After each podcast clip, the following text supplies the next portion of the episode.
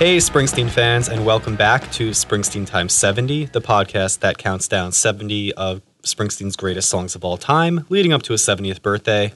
Today, we're counting down songs number 40 to number 31, and I am joined by a great man named Tris McCall, uh, New Jersey native, uh, a fixture in the Hudson County indie music scene forever. Um, if you frequent Jersey City or Hoboken, uh, you might see him walking around or riding his bike. And uh, to boot, he was the uh, Star Ledger music critic for four and a half years. He was the guy who wrote about Springsteen before I did here uh, sometimes. So, Tris, uh, as one of the great music writers that I have ever come to know, thank you for coming to here on a rainy day and riding your bike in the rain through the storm to get here. Thank you for having me. Yeah. Um, so let's just start off, Tris, with just a little bit of background on you. On you. Uh, so you grew up listening to Springsteen, being being a New Jersey guy. What uh, wh- what is one random Springsteen memory that you have growing up with him being? The Oh, I remember riding my bike back from the Milburn Record Mill in Milburn, New Jersey, Wow. with a copy of Born in the USA uh, on my handlebars. Learn, I hadn't, I hadn't heard any of the songs, but trying to memorize the lyrics before I of the cassette. I, Oh, I bought a cassette copy, and I remember, um, you know, I was I was a kid. I was probably 11 years old. And uh, I was going through the lyrics and trying to memorize it so that by the time I pressed play on Mm-hmm. the cassette, uh, on my cassette deck, I would already have a sense of what the album was about. And did you accomplish that? No, No. I Yeah, that's- that's a hard it. one. Yeah, yeah. Okay. Well, Tris, we're going to go through some great songs. Uh, some of my personal favorites are in this uh, chunk today. And uh, then at the end, I'll give you a trivia question, which you may or may not know. We'll see. Uh, and so let's kick it off with number 40, uh, a song from a very pivotal point in Springsteen's career. Kid long size and Kitty's black too. She left to marry some top cat, ain't the cool truth. In been a tally since Sally left the alley. Since Kitty left big pretty things, I got pretty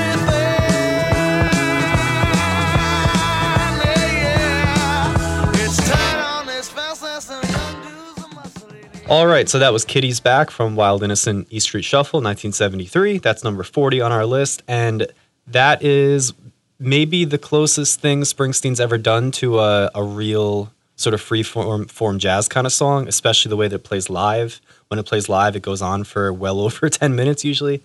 It's only seven on the record, but uh, the story about this, and then Tris, I'd love to hear what you have to say about it. Um, the the Kitty's Back, the the name of the song came from Springsteen driving past a strip club on Route 33 in New Jersey, which is a for those people not from New Jersey, Route 33 is a pretty main road that runs through like Monmouth County into Mercer County, like the middle of the state, and runs through Freehold.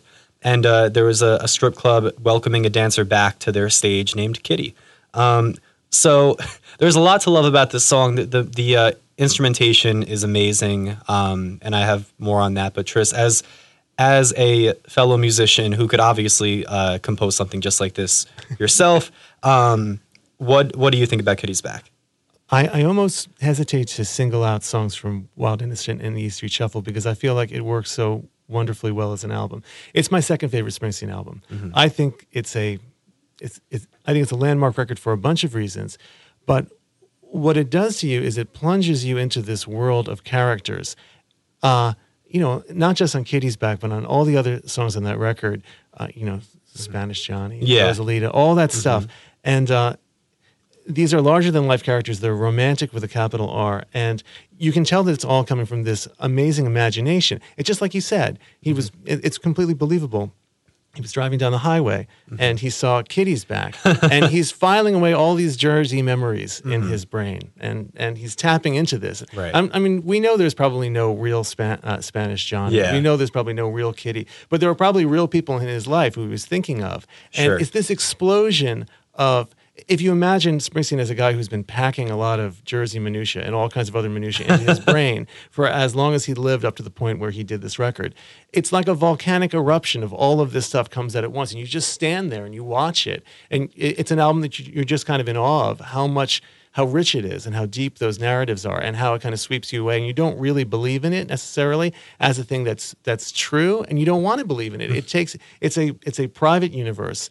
It's something that very few musicians are ever able to do. I think Ricky Lee Jones kind of did it on her first record, uh, and other people who have attempted to do it haven't done it as well. It's an album that I think is in many ways incomparable. I, I love that record, and I love this song. Just like you said, it, it's kind of unique in his catalog because it does it, it does have jazz overtones. The it, its expressive possibilities for the musicians who play on it are very very wide and every time you hear it played it's a little different it's one of those springsteen songs that changes a lot over the years and uh, yeah, I, I love it. I'm, I love everything on that album. Yeah, yeah. That that uh that might be number two for me as well. Uh, after um, I guess I'm like the basic Springsteen fan who Born to Run is my personal favorite.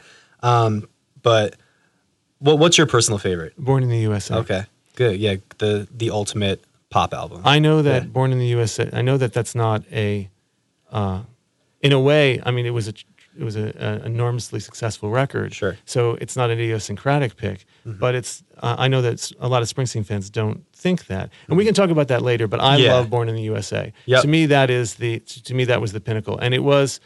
Uh, it, it wasn't the first Springsteen album that I got into because I knew a lot of other stuff when I was a kid, but it was the one that made the most immediate sense to me, and it's the one that keeps reverberating for me as I get older and older. Right. Yeah, I, I think a lot of people uh, probably feel the same way. Um, and two two little things on Kitty's back, two interesting little Bobby fun facts on these.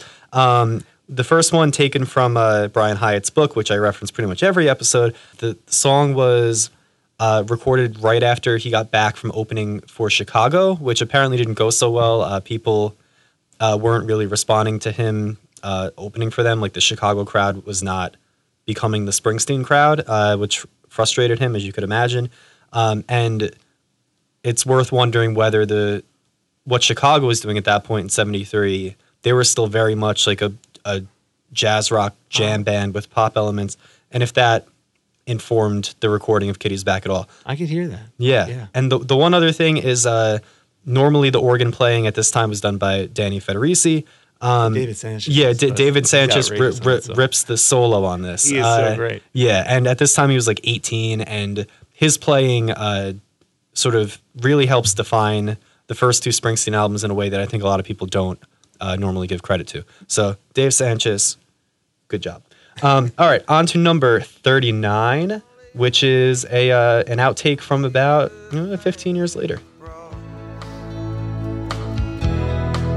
Tonight I'm taking requests here in the kitchen. This one's for you, Ma. Let me come right out and say it.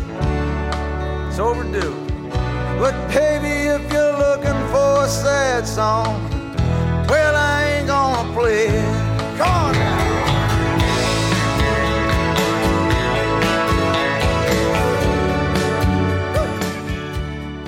All right, so that's The Wish, uh, an outtake off of Tunnel of Love. Uh, most people heard it first in 1998 off of Tracks, um, the big box set of outtakes from a bunch of different eras. That's number 39 on our list. And this is Springsteen's Ode to His Mom. Uh, there's a million songs specifically about uh, about his relationship with his father or something about his, his dad, um, but this is the one about his mom, Adele, who is still with us. She is 90 ooh, two or three, I think, Dances something like that. yeah. yeah, and she and she still comes to the concerts. And this, uh, as a personal note, as I'm gearing up to uh, actually get married next year, and I'm thinking of what what's going to be the mother son dance. the, the, when listening to this one, I'm like, huh, maybe the, maybe this is it, because the uh, the whole thing about like let like we'll go out and dance and the story of him getting his first guitar and him being in the kitchen sort of holding court and be like this one's for you ma like that's that's such a good moment and uh, for uh, springsteen on broadway uh, the wish was included i think a lot of people might have rekindled their love for the song uh, if they saw springsteen on broadway or watched it on netflix I'm a, I'm eh about this. song. Okay. I feel like Springsteen. I feel like it's a waste of Springsteen's world historical talent, which I really think is there, uh, for him to do autobiography. Um, I think that autobiography is really for lesser writers, just in general. Memoir type of stuff is not.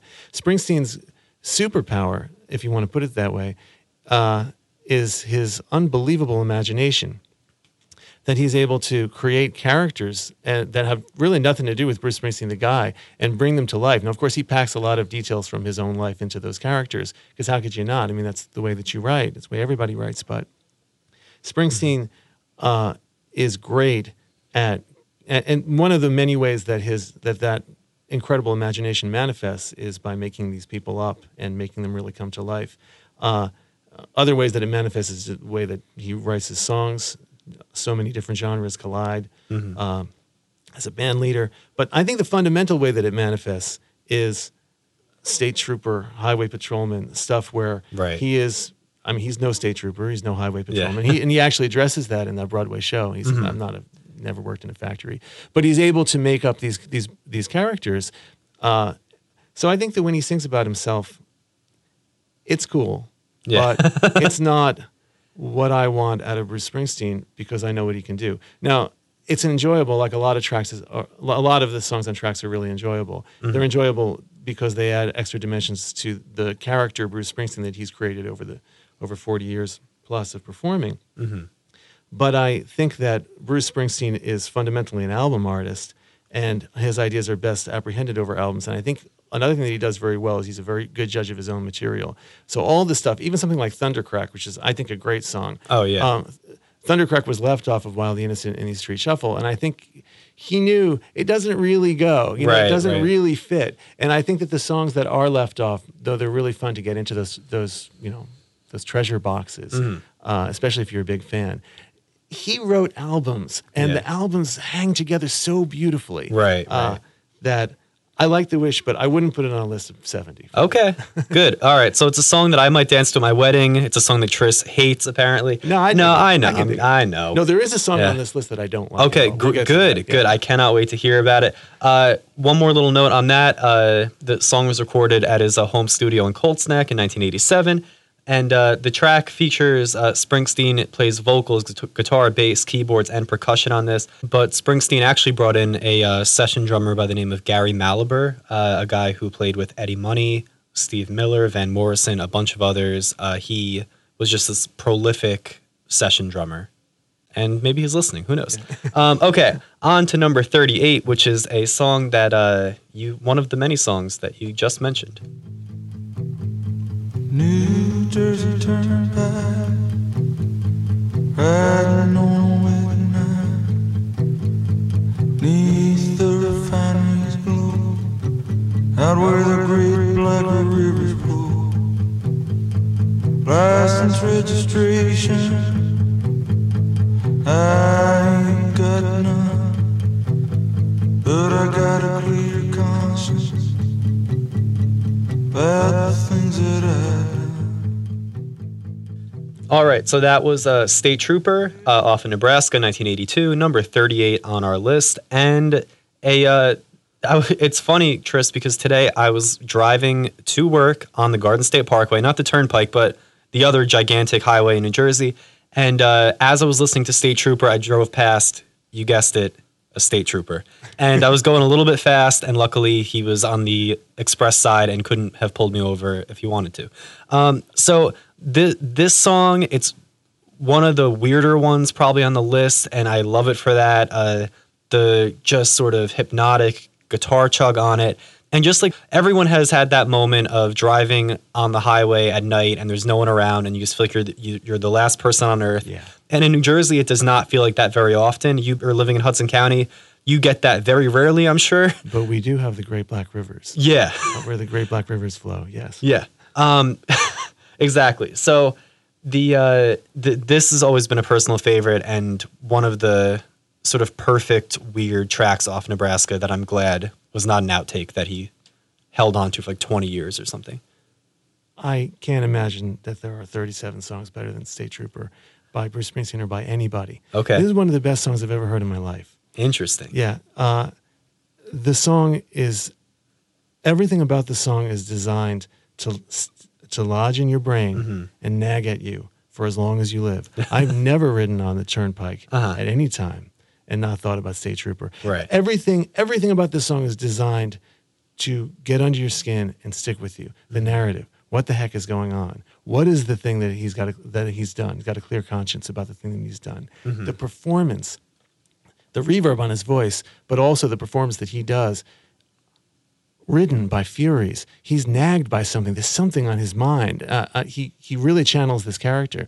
The way that the riff, the, the blues riff, just will not tug into modulate. It won't be. It won't modulate. Right. It stays on this riff, and you think it's going to modulate, but then it doesn't. The way that the song calls back to other songs on Nebraska, mm-hmm. the, the in the wee wee hours, your mind gets hazy. Yeah. The way that it echoes other songs, the way that it fits in with that record, with, with the rest of the songs on the record. Everything about the song is absolutely perfect. The lyric is fantastic. It gets you there. Mm-hmm. It gets you on the turnpike on a rainy night. Yeah. You see the rivers.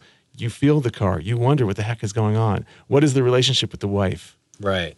I've been thinking about State Trooper since I heard it in, in it's been 1982. Yeah, I've never heard such adoration for the song, and it and it's refreshing because I've I've always really enjoyed it, but your description just makes me love it even more.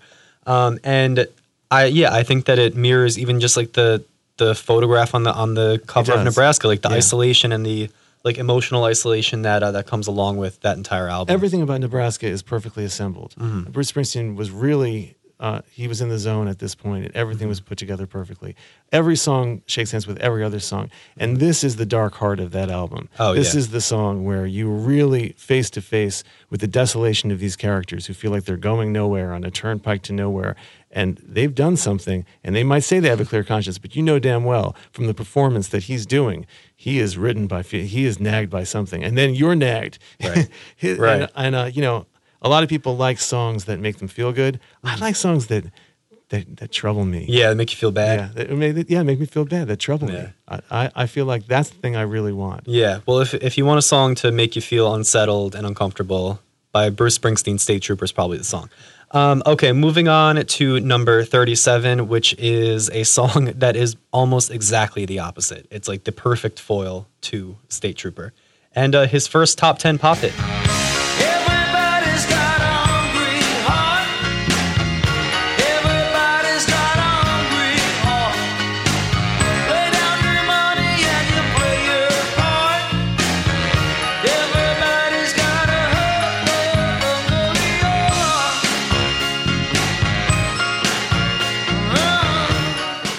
All right, so of course that is "Hungry Heart" from The River, 1980, number 37 on our list.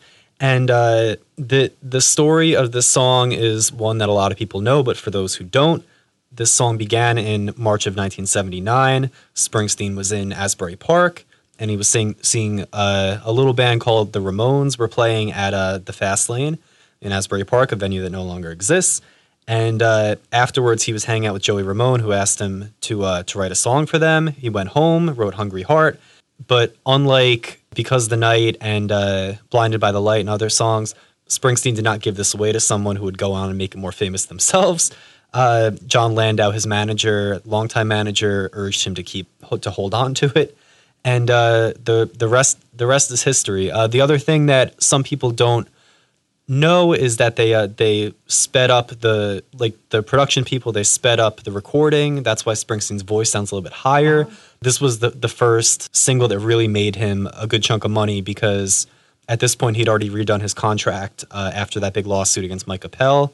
Yeah hungry heart gigantic song and uh, there's some other fun stuff but tristan do you are you the contrarian who like hates this one because everyone else loves it No, no, I like Hungry Heart a lot. Um, it was the first Springsteen song that I was ever uh, really conscious of.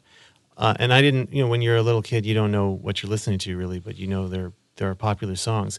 And there was a song that was on the radio, and I remember even before I knew Springsteen, the song kind of scared me because the first verse is so powerful and so succinct, and he was really sharpening his lyrical focus to get where I thought where he was going, which was Nebraska, Tunnel of Love, Born in the USA, where every line was so pregnant with meaning. Uh, and I think the first verse of this song is the same way. And when I heard, and I was conscious of, you know, my extended family, there were there were divorces, there were there was trouble, and the idea. I, I got a wife and kids in Baltimore. Jack went out for a ride, and I never came back. And I remember being a little kid and having that hit me, and think thinking to myself, you know, just just the plausibility of that. Right. The idea that like somebody could do that. Like, a "Wait, ri- what?" Right. Yeah. Like like a river that don't know where where it's, where it's flowing. It took a wrong turn, and I kept Just on going. kept going. Just imagining some of the male figures in my family doing Mm-hmm. something like that, and just being just waking up to that, I kind of felt like, uh, as a you know, as a as a way preteen uh Uh-huh. that got under my skin. Just just a beautiful verse. Um, I love this song. I've, I've, I've always liked Hungry Heart. Yeah, and uh, yeah, it's always a fan favorite. As, as soon as that, the uh, it's one of those songs that it has such a recognizable sort of aesthetic. As soon as the piano hits, everyone knows what it is Uh-huh. immediately. Um, and my fun fact on this one: Did you know? Do, do you know who sings uh, backup vocal on this? No, It's uh, Mark Volman and Howard Kalin from uh, Mhm. the the Turtles. Uh, so happy together. I didn't know that. Yeah, But that kind of makes sense because it's such a '60s pop. yeah. So much of what he did was rooted in in '60s pop Yeah. and R&B, and uh, Mhm. so you don't Yeah. necessarily think of the Turtles first. You, Uh-huh. you might think of like the Animals or or Chuck Berry as big influences on, right. on. Springsteen. But like you can hear it on this song because, and some of his best latter day songs are very '60s pop sounding. "Girls in Their Summer Clothes" is a very '60s pop Oh, sounding sure. song. Yeah, Yeah, yeah. definitely. Yeah, and uh, yeah, I think in uh, I wasn't around in 1980, but I would imagine this song sounding like sort of a a retro-y kind Yeah. kind of song. The way that now there's so many pop pop songs that have that 80s synth kind of vibe that is familiar to people and they love it, not even knowing why they love it because it's familiar to like the back of their brain. Totally. Yeah. Um, all right. So that was Hungry Heart. Moving on to uh, number 36, which is a cut off of Tunnel of Love. So somebody ran out, left somebody's heart in a mess. Well, if you're looking for love, honey, I'm tougher than the rest. Some girls they want a handsome dame, or some good-looking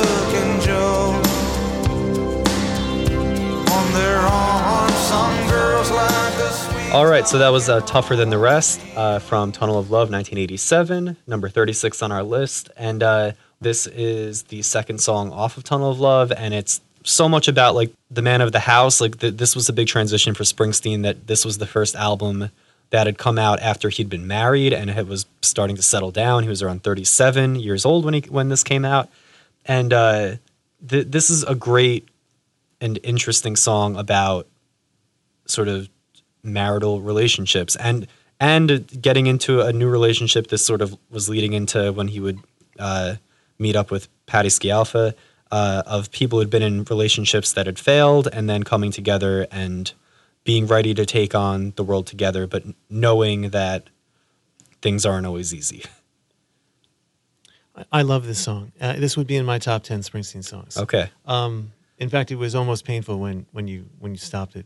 Okay. Like, when you Yeah. cut it off, I was like, oh, Uh, I want to hear more of it. all right we'll play Um, we'll play more later for you The uh, uh, and I agree with you. Tunnel of Love is a little is strangely underrated, even though it was a big hit album. Mm-hmm. Um, Sure. it was. I I think it, it has a lot of the romantic themes from Darkness and the River, but from a much written from a much more mature perspective. hmm And I think there are two just drop dead, stop you in the tra- your tracks songs on that album. Well, the there's brilliant disguise, Yeah. which is a just a fantastic, which I'm sure is on this list oh it's, somewhere. it's coming up Uh, not today but another one yeah uh, which is similar to uh, Tougher Than the Rest. Mhm. They're both incredible songs, character songs. Um, Springsteen is definitely not the narrator of this song. This is a this is a guy who's kind of selling himself short in a way. Right. He's saying he's he's giving he's saying he can't measure up to these other guys, but he's trying to he's trying to come for it's a come on. Uh, it's a very strange sideways come on because he's acknowledging that other people may have outpaced him, but he has these other virtues and he's trying to make these manifest Right. to a woman in this in this kind of working class setting, and he really he really puts you there. Part of it is that the the production on this song is fantastic. Mhm. Um, all the synth stuff is gorgeous.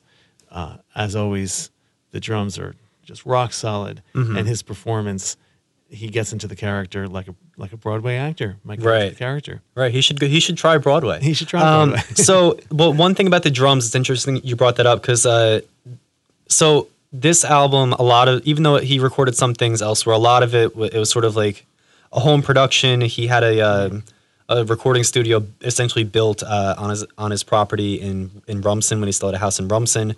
Which, if you're not from New Jersey, Colts Neck and Rumson are about 20 minutes, a half hour from each other in Monmouth County. Anyway, um, the the drums on that, a lot of it is from the the thing that everyone used in the 80s, the uh, the, the Lindrum mm-hmm. uh, drum machine. Yeah. But uh, but then uh, Max Weinberg did come in to play like a few like snare parts and, and things. you know when that's done it's always uh, especially on pop records it's always so wonderful mm-hmm. pro tip kids if you've got a great drum machine put down the drum machine track and then get a great drummer to come in and play with the drum machine track. It always sounds great. Yeah. And this is a perfect example of that because the drum machine track will really, really imparts a tremendous amount of character. And here the character is kind of a working class character. And then the the drummer who's intelligent can add all of this other stuff and add, right. add kind of a human element to it. And uh, this is a great, uh, so much of the on, on Born in the USA and and uh, and Tunnel of Love a lot of diehard Springsteen fans don't love the production because they right. feel like there's too much synthesizer, there's too much machine beats, there's not enough of what they associate with Springsteen Born to Run. Mm-hmm. And it's probably where I'm most at variance with Springsteen Nation. Right. Because I think that the production on these two albums, that he really found a sound mm-hmm. that suits the sentiment. And he did it by scooping out so much of that mid range stuff that was competing with the storytelling. Right. You really get these characters on those albums. And uh, I think that a lot of what the professor did mm-hmm. on Born in the USA is fantastic because right. it's so moody oh, and yeah. it's so cool. Mm-hmm. Uh, like I'm on fire, uh, or you know, or the song Born in the USA. There's so much cool stuff that's done with synthesizers on those records. Uh, I think he he fully internalized the lessons of the new wave, and it's one of the things about Springsteen that people don't give him en- quite enough credit for. That he he heard that stuff on the radio, and he was like, "This will suit me if mm-hmm. I set it up properly." Right. And I think they I think that's what they did on both those albums. Yeah, definitely. And uh, it's probably worth noting that for people who assume that uh, the professor Roy Bittan played uh, played synth on this song, Springsteen actually did the synth on this one himself. I didn't know that. Yeah. Well, you know. Yeah, but uh, but yeah, Good but you, job. you're cor- you're correct in uh, saying that Roy Bittan did do the synth for uh, for Born in the USA and uh, I'm on fire. Yeah, a lot of the stuff on on Born in the USA, I know he played. But Springs, good job by Springsteen doing that. That's a really that cool bass synth sound Yeah. always gets me. Wah, always, wah, wah, always drags wah. me in. Yeah. Yeah. Okay, on to number 35, uh, a song that has zero synth. Rising above the factories and the fields. Ever since I was a child, I can remember that mansion on the hill. That was uh, Mansion on the Hill, number 35 on our list, and a popular cut off of Nebraska, 1982. Th- this is another one about Springsteen's relationship with his father, and this this is kind of a more sentimental one uh, about uh, driving around with his dad. His, the story goes that his dad would sort of put everybody in the car, and they would go sort of sightseeing in their own uh, in in their own town and look at like all like the fancy houses in Freehold and like the surrounding areas because where Springsteen grew up, uh, which I've talked about, uh, d- was not the best area of Freehold. Uh, people might think of it as just like traditional suburban cul-de-sac New Jersey. It sort of was, but having gone to to those houses, like they they're not the best neighborhoods. Like they they were working class, sort of rundown neighborhoods. People just trying to get by. Um, but the and then he mentions uh, Lin- Linden Town in this, which I assume is about Linden, New Jersey, right off the turnpike. Uh, if you ever drive past a giant uh, refinery factory with a with a really bad smell, that's Linden. Um, and this reminds me of Hank Williams because Hank Williams has a song that's called basically the same thing. Yeah. Yeah. He must have been thinking of the Hank Williams Yeah. when he wrote this because it's a similar thing. Uh, I like this song a lot. I don't like it as much as I like State Trooper or some of the other stuff on Nebraska, but it is definitely such a compelling uh, listen. It's really stark. Uh, his performance somehow it cuts through the lo-fi production and is really searing, despite the fact that it, maybe he's not using state-of-the-art equipment to do it. It sounds like a demo. It just sounds like one man down in his luck in his basement or in his Yeah. attic, and he's. I mean, the song's a, it, it's about class in America and uh, something that Springsteen's written about a lot. So, you know, it's it, it works very well on an album where he where the focus on his themes is really laser sharp. I mean, he There's not Yeah. a wasted line on that whole album. So let's keep it moving and uh, go to number 34, which uh, really ushered in kind of a new era. This is number 30. Dressed in snakeskin suits, backed with Detroit muscle. They're doing the Street Shuffle.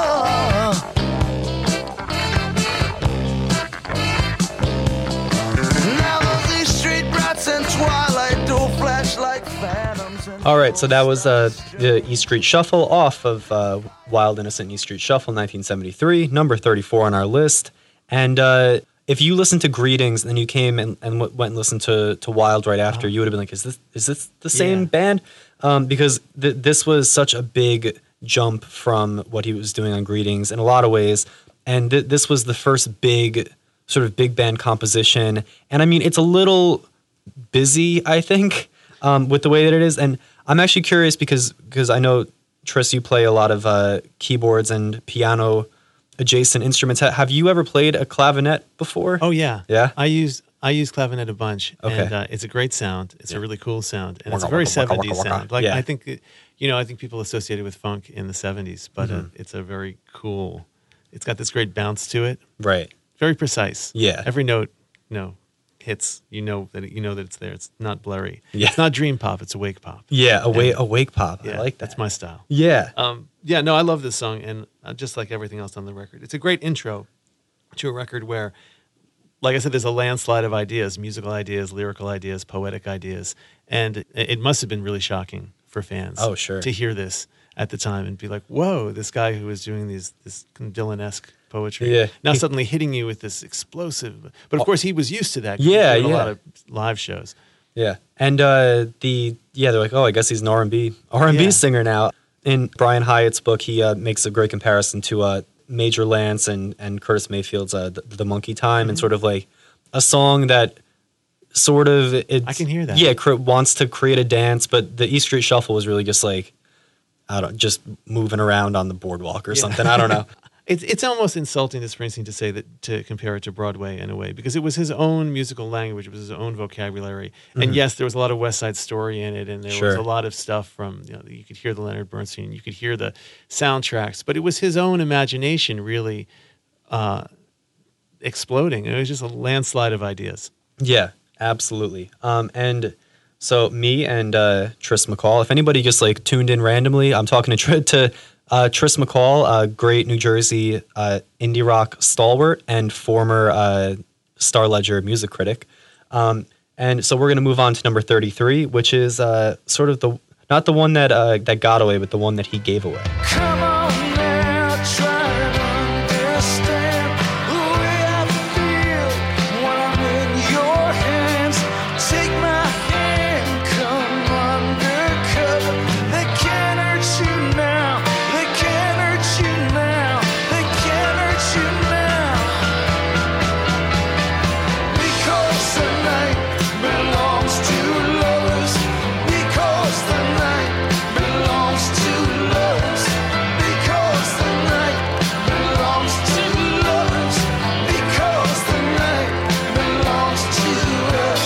Okay, that was number 33, Because the Night uh, from the Darkness era, which was a song that Springsteen famously uh, gifted to Patti Smith, fellow New Jerseyan.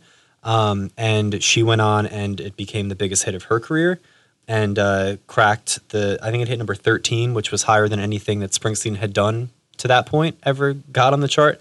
Um, and the story, the story about this, which uh, which I don't know if everyone knows. Uh, Jimmy Iovine, the fa- the famous producer uh, who you might have seen on American Idol in re- recent years, uh, he was engineering on Darkness. He was one of the like an assistant engineer, and he knew Patti Smith, and he was the one that sort of bugged her over and over and over to listen to the to this cut that Springsteen had done, and then she finally begrudgingly listened to it, and then loved it immediately and wrote all her own lyrics that same night, and then Springsteen went on to to uh, eventually record this as an outtake uh, and put it on the Promise in 2010 as the official recording. But he's played it live forever. I, I would have given it away too. I, I don't like this song. Okay. I never have. Um, Really? He rhymes Why? understand with hand several times. Uh-huh. Yeah, because the night belongs to lovers, because the night belongs to us. It's it's like Is it too schmaltzy for you? No, it's not. I mean, I love schmaltzy songs. but I don't like is the kind of the the very obvious end rhymes and the feeling that anybody could have anybody in the '70s could have written this song. The chord progression is kind of basic. It doesn't do anything all that interesting. It's got that really kind of cool build up before the chorus, but then I think the chorus always kind of leaves me cold. It gets people going, and uh, I guess I understand why it was a hit. I I think the Patti Smith version is kind of cool. I don't know. I don't Yeah. know if I really like it. I don't know. I've Okay. never I've never liked this one. This one this one has always been when Springsteen does this one live, I'm like, okay, this will be over and then something Yeah. will happen this. I, yeah, I've Interesting. I've never I feel like for a guy who who has the capacity to pack so much into single lines and have every phrase be a powerhouse, there is a certain slackness to the lyric of this song that has always felt unspringsteeny to me. And I always felt like maybe he was thinking of Van Morrison and times when Van Morrison was a little slack. But what I found with Van the Man is that even when you think he's slack, when you look at him closely, he's actually not slack. It's that his lyrics are actually even the, the songs that are kind that kind of seem like they're hippy dippy aren't really hippy dippy. They're Yeah. they're they're tighter than you think they are. And like, Yeah. so I don't I'm I'm not sure, but it never felt like Springsteen canon to me. This one, so Right, right, So I was right. never that into. Okay, that's fa- fair enough. On the record, you you d- dislike because the night. That's fine. And just one more note: when Springsteen recorded this for "The Promise," uh, he used Patti Smith's lyrics, not the original ones that he had written. He recorded the a new vocal at the time, and then uh, put that over an old E Street version of it from the '70s. So it was a new vocal, old instrumental. So whose whose lyrics are that I don't like? Are they Patty, Patti, Patti Smith? Smith's lyrics. Are they yeah. Patti Smith yeah. lyrics? All right, because I love. I mean, I love a lot of Patti Smith lyrics. I mean, Sure. man, she she wrote some great lyrics. Yeah. But um, maybe that's what it is. Maybe I felt maybe maybe my beef is with Patti Smith. Yeah, maybe. But I feel like when he plays the song live, he sings the Patti Smith lyrics. Yeah, it's because Um, it's what everyone knows. that's what everybody knows. Yeah. Okay. Well, on to our penultimate song of the episode. Uh, one that usually involves a lot of Springsteen screaming beforehand, uh, and uh, but once it kicks in, it's a huge fan favorite and uh, maybe my personal favorite off of uh, "Greetings from Asbury Park."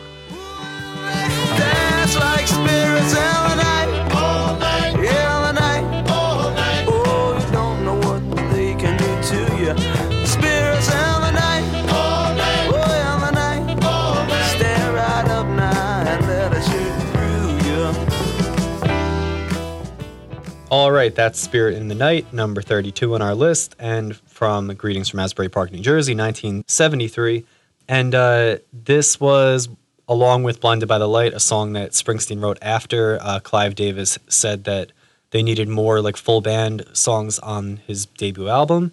Uh, and it's the Crazy Janie is uh, supposedly about Diane Lozito, the same person that Rosalita's about, and some other songs. Uh, and uh, I've driven on Route 88 plenty through like brick-ish, Lakewood-ish area in Ocean County, and uh, which is next to Monmouth County, near Freehold, and I have not found Gre- Greasy Lake yet. But if you were have heard this song um, and you didn't know anything about the artist and you were hearing it- this for the first time, you'd be like, wow, we really have something special here because no one has had ever exactly written like this before. You have this concept, spirit in the night, right? Mm-hmm. So it's it's a spiritual concept, but you have this this overwhelming these overwhelming number of earthy metaphors not just greasy lake but they're you know they're making love in the dirt Right. she's got her fingers in the cake it's all of this stuff that's really tactile and it's Yeah. and, it, and and it's greasy it, i mean it really feels that way and yet there is something transcendent and spiritual about it and i and i know i just mentioned van morrison but he must have been thinking about van morrison Mm-hmm. Oh, yeah. Mm-hmm. because van did, did- used to do the same thing it was this combination of sacred and profane and handling it the way that a poet would handle it Can you think of another artist, someone that you love that you heard them the first time and, and you're like, wow, this is someone we're going to be hearing from for a long time. Well, I and then you did hear from them for a long time. And then I, well, I was about to say, I know you're a fan of Phoebe Bridgers, Uh-huh. and I know Phoebe Bridgers is. I mean, I hear a lot of Springsteen in her stuff. Yeah, I heard her, Uh, she covered Springsteen when I ca- when I saw her. Yeah. Uh-huh. Uh, I mean, from uh, from maybe the first song that I heard, I was like, this is a very distinctive voice. Liz Phair is an Mm-hmm. Yeah. example of a, a songwriter who the first time that I heard, it was like, no one really writes like this. Jenny Lewis uh, writes in a way that you know, Mm-hmm. nobody really writes like that.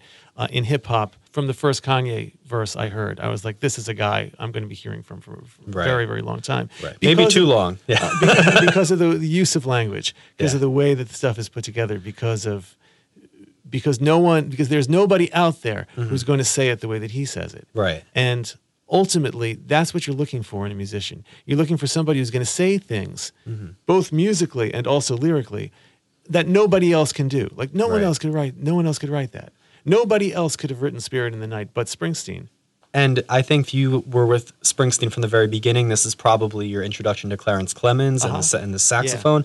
Um, Clarence says that the first time he ever really jammed with Springsteen, it was uh, an early version of this song in uh, 1971, probably at the Student Prince, which is now, uh, I'm pretty sure is now Porta, the, the pizza restaurant in Asbury Park on Kingsley Street. So Spirit in the Night, What's Not to Love? Talk about a sonic signature, right? Yeah. I mean, Clarence Clemons, you know it's him. And then there's been a million saxophone players, but Mm-hmm. there's only one. There's, there was only one guy who ever sounded like that. Yeah. Uh, and there, and you can hear his antecedents, and there were many in the 50s and 60s. But he had it. It was just in his mouth and the way that he played. Yeah. He had his own thing. completely. Um, all right, and we're gonna finish this out with one more song, uh, number thirty-one on our list, which is a title track and a very, uh, very emotional title track at that.